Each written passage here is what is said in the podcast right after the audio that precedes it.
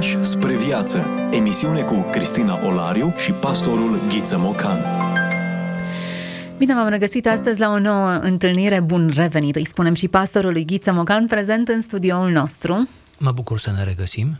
Ne regăsim în preajma unui nume pe care l-am uh, amintit deja în emisiunea trecută, în episodul trecut, C.S. Lewis, cunoscut publicului român în mod special datorită cronicilor lui Narnia, cronici ecranizate impecabil, trebuie să recunoaștem acest lucru, dar noi ne-am oprit în episodul trecut asupra unui volum autobiografic surprins de bucurie, un, o confesiune a unei convertiri, convertirea lui personală.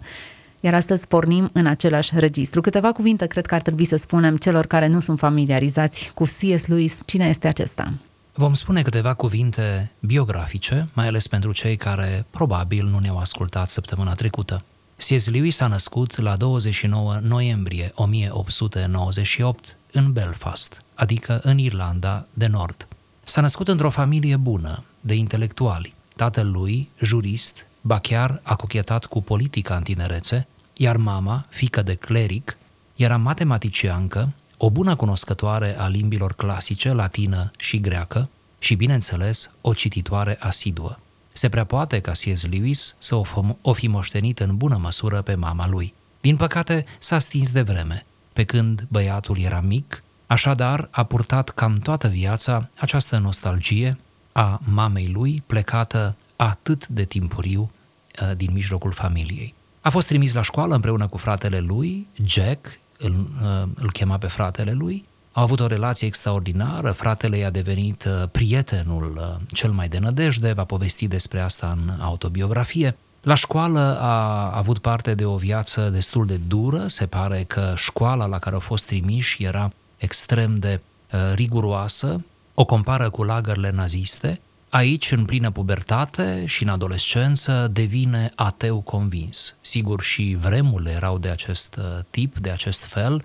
Suntem la început uh, de secolul 20, ori uh, tocmai în, în perioada aceea lucrările lui Freud, nu? de asemenea lucrările lui Darwin și alții încep să fie tot mai cunoscute. Ne aflăm așadar în zorii unui secol care credea că deja a cucerit lumea, ideile, o, o reînviere a umanismului, sigur cu accente atee foarte evidente. Cu toate acestea, are încă de atunci trăiri inexplicabile, pe care le numește mai târziu săgeți ale bucuriei. E o stare pe care nu o înțelegea atunci și mai târziu o conștientizează ca fiind o stare profund religioasă. Cumva, ceva din el, pe calea purei intuiții, nedefinit, dar intens, îi vorbea despre o lume care nu se vede, despre o lume de dincolo de lume și căutările lui, iată, incipiente încă în adolescență, începeau să-și facă simțite prezența. A fost un elev strălucit, a avut profesor de mare valoare, a reușit să obțină o bursă de studii la Oxford, după terminarea cărora devine profesor de literatură engleză până în anul 1954. Ar mai trebui să menționăm uh, încă două detalii.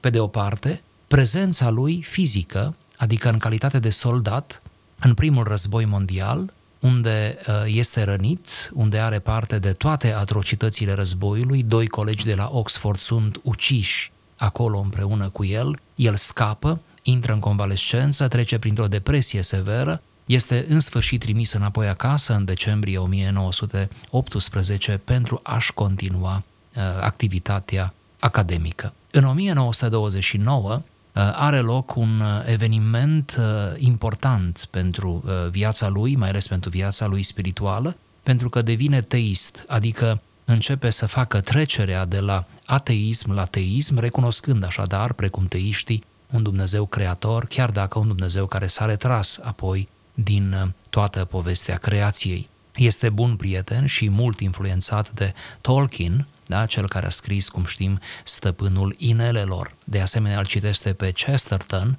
eh, căruia îi datorează în bună măsură convertirea. În anul 1929, pe la Rusalii, povestește Lewis, m-am dat bătut și am admis că Dumnezeu este Dumnezeu. Eram poate cel mai descurajat și mai nehotărât convertit din toată Anglia. Iată începuturi slabe, dar totuși promițătoare. Din 1954 până la moartea sa, survenită în anul 1963, este profesor universitar la Cambridge. Un alt moment important din viața lui, uh, în viața lui finală, ultimii ani, este îndrăgostirea și apoi căsătoria cu Joy, adică uh, o femeie americancă, da, de origine evreiască, ce fusese înainte comunistă convinsă, însă citise cărțile lui Lewis și se convertise la creștinism.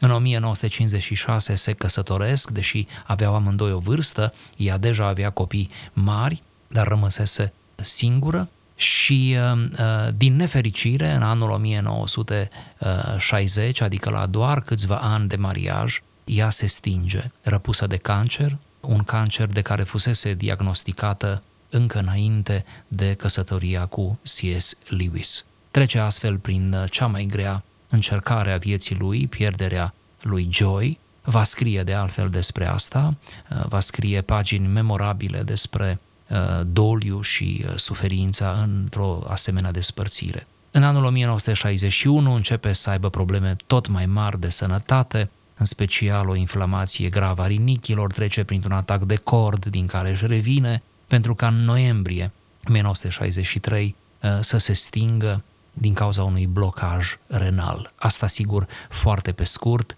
și nu a menționat vasta sa operă care se întinde, cum știm, de la uh, ficțiune de bună calitate, vezi cronicile din Narnia, până la autobiografii și scrieri cu valoare teologică, chiar dacă el nu a fost niciodată un profesor de teologie, dar a reflectat atât de profund asupra realităților duhovnicești ale vieții și nu numai, ci și a conceptelor. Aș vrea să uh, menționez, și asta este o afirmație cu totul acoperită de realitate, că atunci când C.S. Lewis a devenit creștin, el n-a devenit doar creștin, ci a devenit încă din primul moment un mare apologet al creștinismului. Frânturi de înțelepciune Vorbim despre autori care nu au voie să fie uitați. Discuție cu pastorul Ghiță Mocan. Astăzi ne oprim asupra unui volum care trebuie să recunoaștem că are foarte mult umor, e o, o satiră, sfaturile unui diavol bătrân către unul mai tânăr. Eu o citisem în tinerețe sub denumirea Scrisorile lui Zgândărilă și cred că ideea aceasta de sfredelin sau de sfredelitor, de zgândăritor asociată cu un diavol mai bătrân e aproape că nici nu ne găsim exact termenul corect prin care să descriem uh, situația, dar e clar pe unde bate. Da, poate că ar trebui să vorbim un pic despre istoricul acestei cărți. Ea a fost scrisă undeva în anii 40 de către autor, imediat după anul 1940 ea este cumva rodul unei frământări extrem de profunde a autorului atunci când a conștientizat um, uh, în mod plenar bătălia spirituală pe care o poartă, așa cum o purtăm fiecare dintre noi. În ceea ce privește traducerea în românește a cărții, cred că se cade să aducem cuvânt de apreciere pentru societatea biblică română, SMR-ul, cum era cunoscută, care în 90, deci în anii 90-91, ne-a pus în, în mână această carte pentru prima dată în limba română, tradusă atunci, cum spuneați, scrisorile lui Zgândărilă, pe care și eu le-am citit pe nerăsuflate și am fost uimit în ce mă privește să văd că există pe lumea aceasta sau au existat recent în lumea aceasta scriitori creștini de o asemenea învergură, adică să fii și creștin și să scrii bine, mi se pare ceva extraordinar. Cel puțin în momentul respectiv, nu uităm în perioada comunistă cât de greu puteam să punem mâna pe o carte bună, erau interzise, ajungeau în formulă. Eu am văzut cărți uh, scrise la mașina de tipărit, prin urmare a fost ca o gură de aer proaspăt. Așa este. După ani buni, iată, o avem într-o nouă traducere și într-o nouă așezare grafică, tradusă la editura uh, Humanitas și o avem sub titlul Sfaturile unui diavol bătrân către unul mai tânăr. De fapt, este aceeași carte. Ei bine, ce ar mai trebui spus despre această carte și apoi în sfârșit să dăm citire unei, unui fragment dintr-o scrisoare? Trebuie spus că este corespondența între Uh, Sfredelin, Sfredelin este demonul cel uh, experimentat în vârstă, și Amărel, Amărel este nepotul, deci este unchiul și nepotul, ambii demoni, unul cu experiență, unul fără experiență, da? dar de fapt avem scrisorile numai dinspre Sfredelin spre Amărel.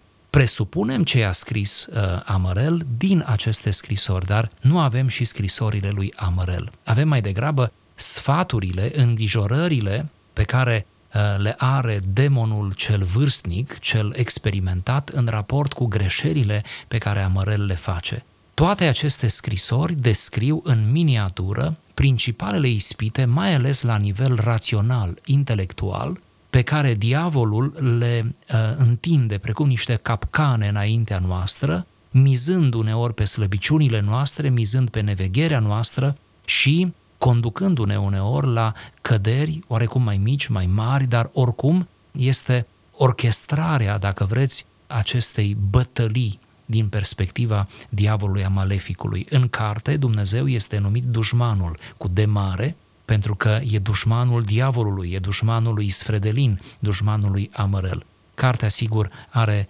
umor uh, și uh, profunzime, prin urmare merită toată citită, fără îndoială. Ne menționat că este adresată lui Tolkien. Iată, da. îl regăsim ca destinatar al acestei scrieri. Cine știe ce discuții ar fi avut ei de a ajuns să-și dedice astfel de scrieri. Și ce frumoase vremuri, ce nivel, uh, încă se scriau cărți cu dedicație. Hm. Să scrii o carte pentru un prieten mi se pare culmea prieteniei. Haideți să poposim pe marginea unui fragment. Cred că e dificilă selecția unuia dintre ele, pentru că sunt absolut delicioase aceste scrisori, foarte mult umor, dar și profunzime, așa cum menționați puțin mai devreme. Am ales un fragment din a doua scrisoare și fragmentul se referă la începutul vieții de credință și la cât de riscant poate să fie acest început.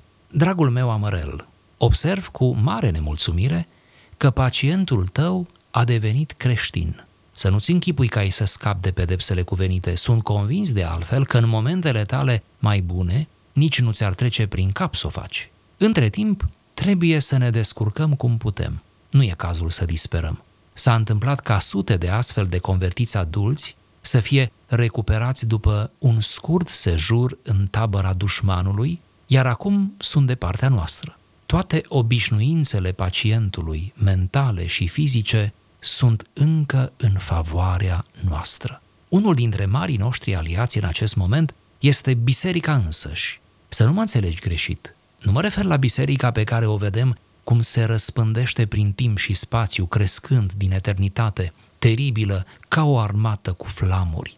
Aceasta, recunosc, e un spectacol care îi pune în încurcătură până și pe cei mai tenace ispititori pe care îi avem. Din fericire însă, e ceva ce ochiul omenesc nu percepe. Pacientul tău nu vede decât imitația de gotic a fațadei neterminate care acoperă clădirea cea nouă a bisericii. Înăuntru, îl vede pe băcanul din colț care, cu priviri uleioase, se înghesuie să-i ofere o cărțulie argintată ce conține o liturghie pe care niciunul din ei nu o înțeleg, plus o culegere jerperită de cânturi religioase adaptate în mare parte slabe și tipărite cu litere foarte mărunte. În timp ce se îndreaptă spre locul lui din strană și se uită în jur, îi vede tocmai pe vecinii pe care până acum a încercat să-i ocolească. Vecinii ăștia trebuie neapărat exploatați, fără așa fel încât mintea să îi se legene între expresii ca trupul lui Hristos și priveliștea chipurilor reale de pe rândul din față. Nu are nicio importanță, firește, ce fel de oameni ocupă rândul din față. Să zicem că unul din ei e mare apărător al dușmanului și că tu știi asta. Nu face nimic. Pacientul tău, lăudat fie cel de jos, e un prostovan. E suficient ca unul dintre vecini să cânte fals sau să-i scârție încălțările sau să aibă gușă sau haine prost potrivite și pacientul va gândi drept urmare că e ceva ridicol în religia asta a lor. Vezi tu, în această fază de început, în mintea lui, creștin înseamnă ceva ce el numește spiritual, dar care are mai mult de a face cu picturalul. Capul lui e plin de togi și sandale și armuri și picioare goale, iar simplul fapt că oamenii din biserică poartă haine moderne îl pune într-o reală, deși inconștientă, dificultate. Nici să nu-l lași să aducă totul la suprafață, nu-i da voie să se întrebe cum anume s-ar aștepta să arate oamenii aceia. Deocamdată, lasă-l să rămână în nedumerirea lui. Apoi vei avea la dispoziție veșnicia toată ca să te amuzi, sădindu-i în minte acel soi special de luciditate pe care îl dă iadul. Lucrează așadar cu mare atenție la dezamăgirea sau nemulțumirea pe care primele săptămâni de mers la biserică le va produce cu siguranță în pacient. E bine să ne oprim din când în când, să descoperim sensuri noi, lecturi adânci și să ne lăsăm inspirați.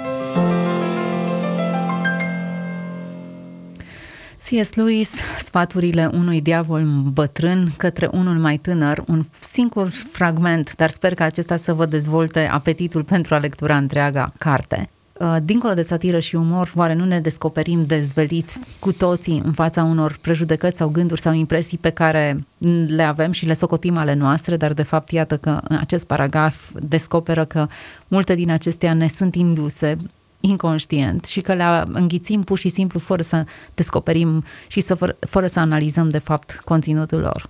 Avem aici o chemare la discernământ. Aș spune că toată cartea este o chemare la discernământ. Pur și simplu, cu mare, uh, uh, cu mare inteligență și inspirație, C.S. Lewis reușește, reușește să demasce și să uh, dea pe față toate subtilitățile acestea mentale de care diavolul se folosește cu atâta dibăcie ca să ne oprească din demersul nostru religios, din demersul nostru duhovnicesc. Ori aici, dacă ar fi să ne referim doar la această uh, scrisoare, acest fragment, aici avem tocmai începuturile vieții de credință care sunt atât de fragile. Dacă am putea spune ceva simplu despre tot ce am lecturat, este fragilitatea începutului. Cât de nesigur pășește omul pe această nouă cale a credinței cât de susceptibil este omul, cât de uh, atent este și uneori în detrimentul lui la detalii de ordin fizic, pământesc, organizatoric și cum cele mai neînsemnate detalii îl pot întoarce din drum, îl pot face să-și piardă esențialul, ori diavolul, ori Sfredelin știe asta și îi spune lui Amărel, fii atent la acest detaliu lucrează mult acolo unde avem sorți de izbândă. Acum, drept să spun, bătălia e 100% reală. O întâlnesc în mulți creștini mai experimentați care uh, au exact același tipar. Văd în biserică, uh, eu știu, o adunare de oameni uniform, lipsiți de personalitate, simpli, până la urmă urmei în carne și oase, sau unii, eu știu, deformați anumite lucruri și nu reușesc să discearnă biserica frumoasă, irezistibilă, mireasa lui Hristos tocmai datorită unor aparențe de care se lasă înșelați. Cred că e mare lucru să putem vedea biserica de dincolo de biserica noastră locală și să credem, dar chiar să credem, că biserica e mai mult decât locul în care mergem noi, decât oamenii pe care îi cunoaștem noi.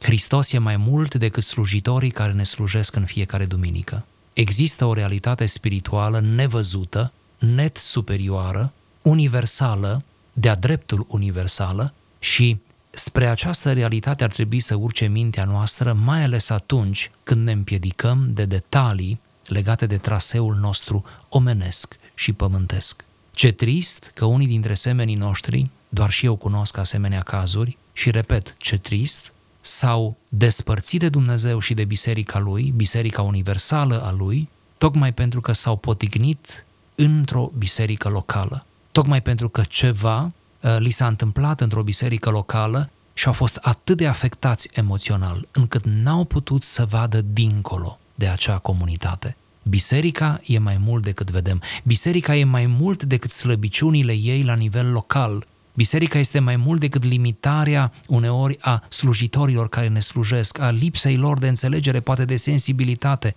poate de profunzime și așa mai departe. Biserica este mai mult. Biserica e mai mult decât cântările pe care le cântăm. Realitatea spirituală numită biserică e mai mult decât ceea ce facem când ne adunăm la oaltă. Ba chiar biserica și Hristos însuși este mult mai mult decât poate mintea noastră să perceapă și să experimenteze. E interesant că în discuția aceasta, deși e o satiră, eu cred că este și o doză de adevăr. Uh, Biblia spune că dracii cred și se înfioară. Eu cred că lumea spirituală, partea nevăzută, e mai temătoare decât suntem noi față de puterea pe care o deține biserica. Nu suntem conștienți de potențialul pe care are această mireasă lui Hristos, aleasă, sfințită de, de Hristos însuși. Și tocmai de aceea îi desconsiderăm potențialul. Ne raportăm ca la cum menționați puțin mai devreme, biserica locală, eu știu, uh, un grup de oameni pe care nu-i vedem în sandale și togi sau în ținuta biblică pe care noi ne imaginăm, profilul acela biblic pe care ni-l imaginăm, iar simpla apariția unor oameni obișnuiți ca noi nu face altceva decât să ne, să ne pună o lentilă prin care să deformeze realitatea.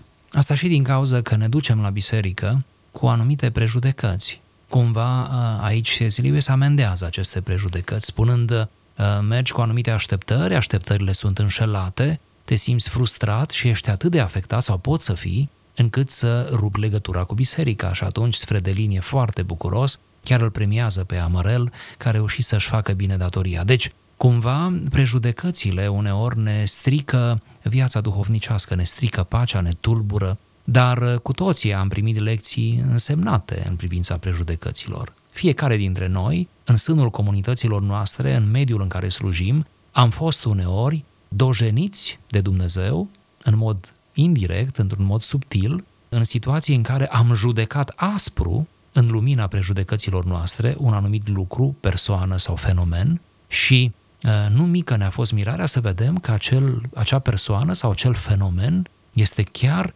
un tezaur, un spațiu al lucrării lui Dumnezeu. Și nu odată Dumnezeu ne-a surprins arătându-ne că lucrează cu oameni și în maniere total diferite de așteptările noastre. Oare nu sunt toate acestea spre smerirea noastră? Oare nu trebuia în sfârșit să învățăm lecția și să rămânem cumva deschiși la ceea ce Dumnezeu poate să facă peste capetele noastre?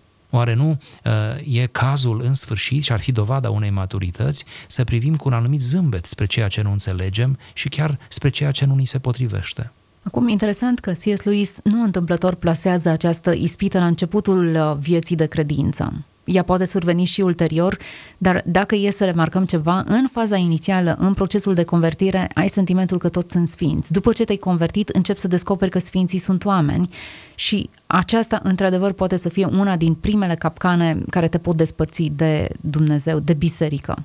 Cred că putem asemăna relația cu Dumnezeu, începuturile ei, cu îndrăgostirea dintre un băiat și o fată. Cred că atunci când ne îndrăgostim, uh, avem o, o gândire magică și idealistă. Idealizăm persoana iubită, idealizăm relația.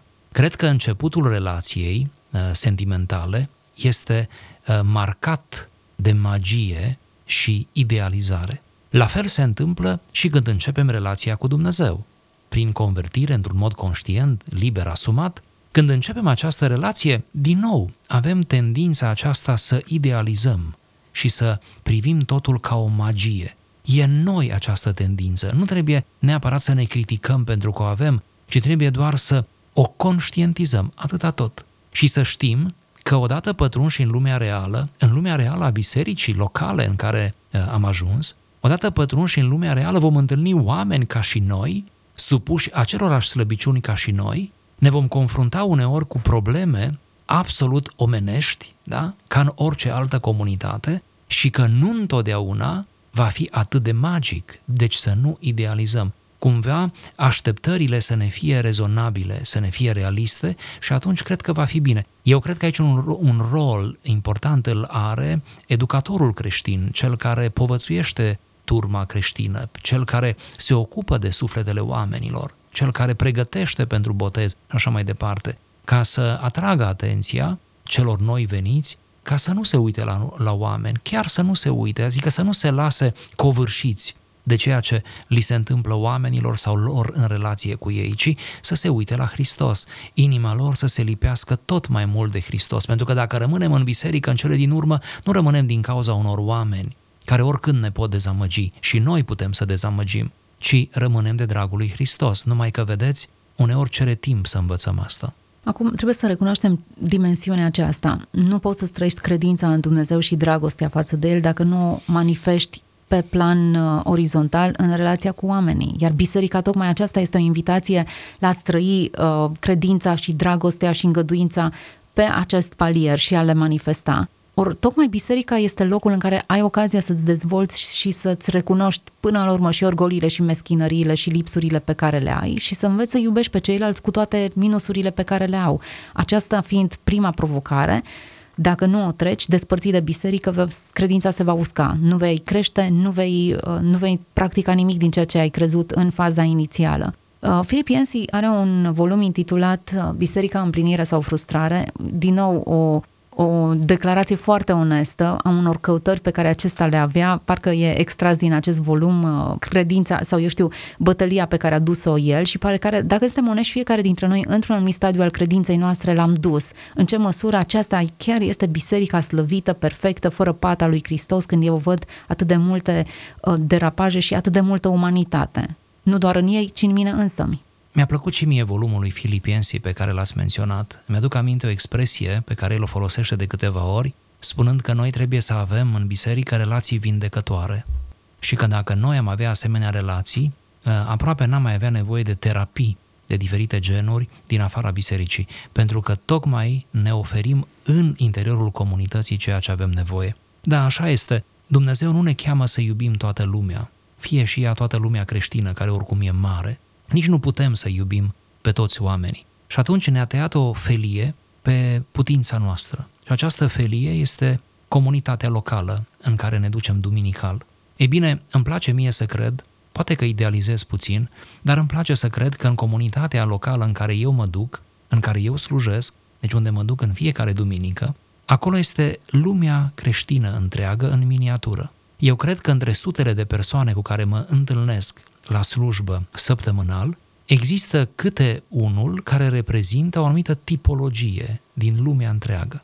Și prin urmare, ă, lumea este cu bune și rele, nu? Hmm. Oamenii sunt de multe feluri. Ă, iar lucrul acesta eu îl văd cu ochiul liber în comunitatea în care, în care mă aflu. Sigur că la început și eu am fost foarte sensibil, sigur că m-am legat emoțional, afectiv, m-am legat mai mult decât trebuie de oameni și ă, dezamăgirile au fost pe măsură, dar acum privesc lucrurile cu această prudență, zic eu, cu o anumită maturitate. Ni se cere o anumită maturitate. Noi știm că iubirea e bună, dar uh, e bună aceea care atinge o anumită maturitate, o anumită înțelegere față de celălalt. Cred că ar trebui în comunitate să învățăm să ne uh, acceptăm unul pe celălalt, să ne iubim, să ne tolerăm în sensul bun al cuvântului, să dăm șanse celuilalt să înțelegem că iubirea mai presupune încă o grămadă de virtuți ca ea să funcționeze. Iubire în stare pură nu există, da?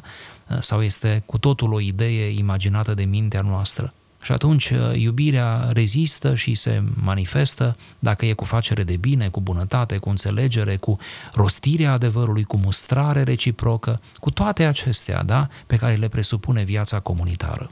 Suntem la finalul acestei discuții, a zburat timpul, noi așa, și ne-am vorbit decât despre un mic paragraf din acest volum pe care sper să nu-l rateze ascultătorii noștri, scrisorile, sfaturile unui diavol bătrân către unul mai tânăr. Uh, sunt multe paliere pe care C.S. Lewis uh, se joacă în această carte, demascând orgolii mari și mici, mascate de tot felul de uh, lucruri pe care noi le socotim bune, dar care nu fac altceva decât să ruineze viața noastră de credință.